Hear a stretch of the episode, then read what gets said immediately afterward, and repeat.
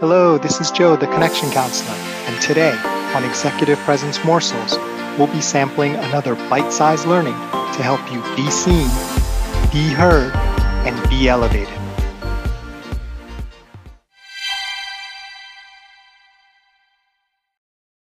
Well, welcome to the end of Ask Me Anything week on Executive Presence Morsels, these special bonus episodes. Uh, it's been so much fun uh, going through these five excellent questions from our audience members. This one comes from Ross Marshall, or I like, as I like to call him, Mr. DEI, Diversity, Equity, and Inclusion. Uh, he is a man on a mission uh, in terms of diversity, equity, and inclusion. Um, love the work that he's doing and the stuff that he's putting out there. Uh, and he's also working closely uh, with a good friend and colleague of mine, uh, Luis Rosado, who, uh, along with me, is on the ALPFA Association of Latino Professionals for America uh, board. Uh, and, both of these gentlemen are doing great things in diversity and inclusion. So the question from Ross, which he wrote in, I believe he tried to record it, um, but it didn't catch. So I'm I'm using the message that he sent. He says, for him, the most frustrating part of executive presence is building up the energy to present himself with executive presence. He's not always the most extroverted person, so speaking up tends to be challenging at times. Thanks, Ross, for that question. I love this question, and believe it or not, um, I'm actually quite introverted myself. If you ask my wife or or people who know me. Sometimes I can get strangely like, you know, quiet and not want to be around people. Um, maybe I'm just grumpy, but I like to think it's because I'm I'm introverted and I just need kind of like you know, kind of like quiet, like detached time, and and not always being uh, in the middle of a of a huge conversation or discussion or party. So of course, um, that can be challenging when it comes to executive presence because if you have no presence, like you're not going to have um, executive presence. So, I've thought about this a lot. I've even written and talked about this as well. It's not about introverts becoming an extrovert, right? The one thing um, that is definitely still true, especially in corporate America, is we favor extroverts, right? Extroverts fit the mold of a leader or a person with executive presence.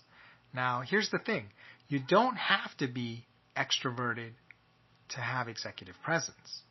An introvert can have huge executive presence. The difference is people will not assume it right away. They may feel it, right? But they won't assume it because you're not carrying the badge of gregariousness, of talking a lot, of, you know, having a great voice or, you know, uh, speaking up and raising your hand all the time. You don't have those sort of normal uh, indicia. But what I would also say is being extroverted doesn't give you executive presence either.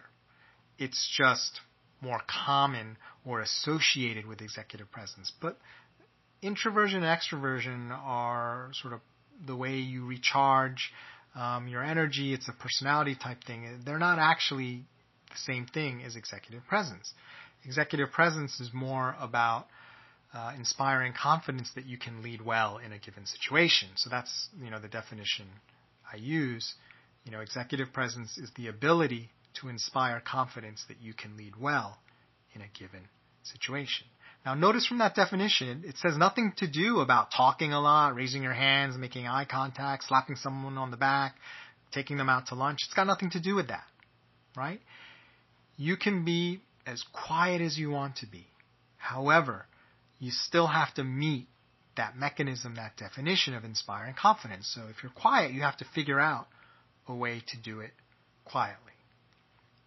So there's two approaches that I like to share with Ross and, and others out there that I have found can be really helpful and, and helpful to me uh, and ho- hopefully to others.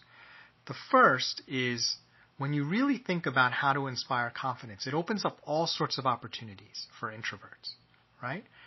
And here's the thing because you don't have to talk all the time, because you don't have to bring the biggest energy in the room, don't do it.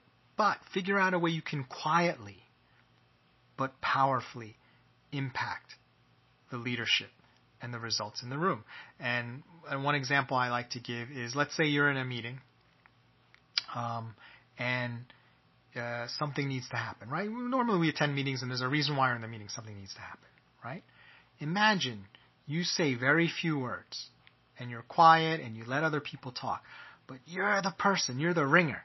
You're the person in the end who just says one or two lines that just perfectly summarizes and integrates everything that's come before, and boom, the perfect solution comes out. And you say it in a whisper. Right? How will your executive presence be perceived? People may be blown away. Like, wow, why didn't we think about that? All of us were shouting and yelling and getting excited, and, and Ross just came up with the perfect solution in two seconds and perfectly integrated everything, right? So it opens up a lot of options when we understand what we're trying to do in terms of generating executive presence. It's not about being bigger and louder than the other person. It's about being more impactful. And when you understand that, that opens up a lot more opportunities. Another example of that is by asking really great questions, right? People are really confused about what's going on. You can ask questions to lead people in the right direction as opposed to telling, pontificating, getting on your soapbox because a well-worded, well-placed question can often be more powerful than trying to shove, push, cajole, and influence people more directly because as you all know, when someone pushes me, I mean, not physically, you know, I'm talking metaphorically or, or figuratively. I want to push back. You're not the boss of me, right? You tell me how to do it or the way it is. No, I, I immediately want to argue with them, right? Just out of principle, right? Or maybe it's stubbornness. But I think a lot of people are like that. Like if they get pushed too hard, you know, they they get defensive. The shields go up and you want to push back as a matter of course. So often a question can be a great way to uh, powerfully, but let's just say more gently or smoothly lead people in the right direction, and, and that can also generate executive presence. Second principle uh, and approach I wanted to share with you is sometimes it is important for you to turn it on. Sometimes you do have to bring more energy, and the occasion requires it. Um, and when that's the case, uh, the previous advice I gave to you may not be as helpful, right? Because you, you, you need that energy. It's it's non-negotiable. There's like that expectation, and there isn't really going to be another way to make it. So if you find yourself in that situation, here's what I found is super helpful. When you connect that thing you need to do, that performance, that speech, that presentation, that, that meeting, very much with your goal of what you're trying to accomplish and do as a project, as a leader, and maybe even as a human being. Like, like the more close it gets to the core of who you are and what you're about, the better, the easier this will be. You're able to shift into another gear for that particular instance, right? And um, learned a great thing. There was this group, uh, Tignum, that came to D&B while I was there. Uh, and, and one great takeaway I had from their teachings were, you know, high performance is not like a rocket ship it's not a straight line. It's more like a, a series of waves. And the important thing is there are moments where that wave should crest and you need to come in with high performance because that's your moment. That's your chance. And then you go in and you, and you just, you know, execute. And then after that, right, the wave crashes and comes down and then you can just, you know, you can float along more gently for a while. No one is on 100% of the time, all the time. They're either just a maniac or, or they're, you know, um, uh, they're going to crash and burn. They're, they're going to burn out because no one, no human being can sustain that forever. So the importance, though, is to figure out a way to get to that high performance. And for introverts, uh, a really good way to do that because extroverts are kind of already energized, right? That's part of their makeup for that sort of thing um, is to really connect and understand like, okay, I really need to deliver in this moment. And then once it's done, you can retire and be off on your own and recharge those batteries. And it's amazing how when you really tie it to that, rather than just the need to be louder than the other person, right? When you, when you tie it to like, I need this to, to really serve others and to do the thing that, that is needed to get done, um, it really helps me rise to the occasion. And it also helps when you're just tired and you're like, oh, I can't do this. So to really tie it back to not how you feel and what you need, um, but what's really uh, important for the ultimate uh, goal rather than the emotion uh, or the feeling of the moment.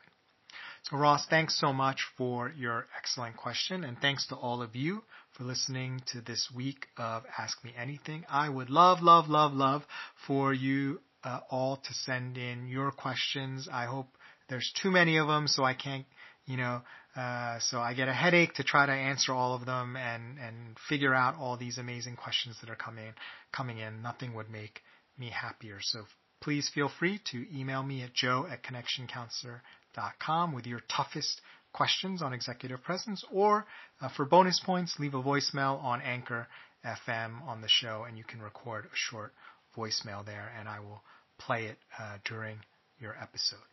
My name is Joe Kwan, the Connection Counselor, and thanks for listening to Executive Presence Morsels Ask Me Anything bonus episode.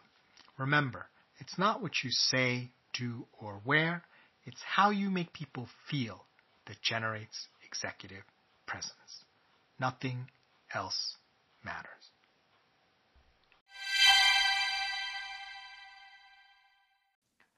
Thank you for joining us for this bonus episode of Executive Presence Morsels, brought to you by our sponsors. Tune in next time for your daily dose of executive presence.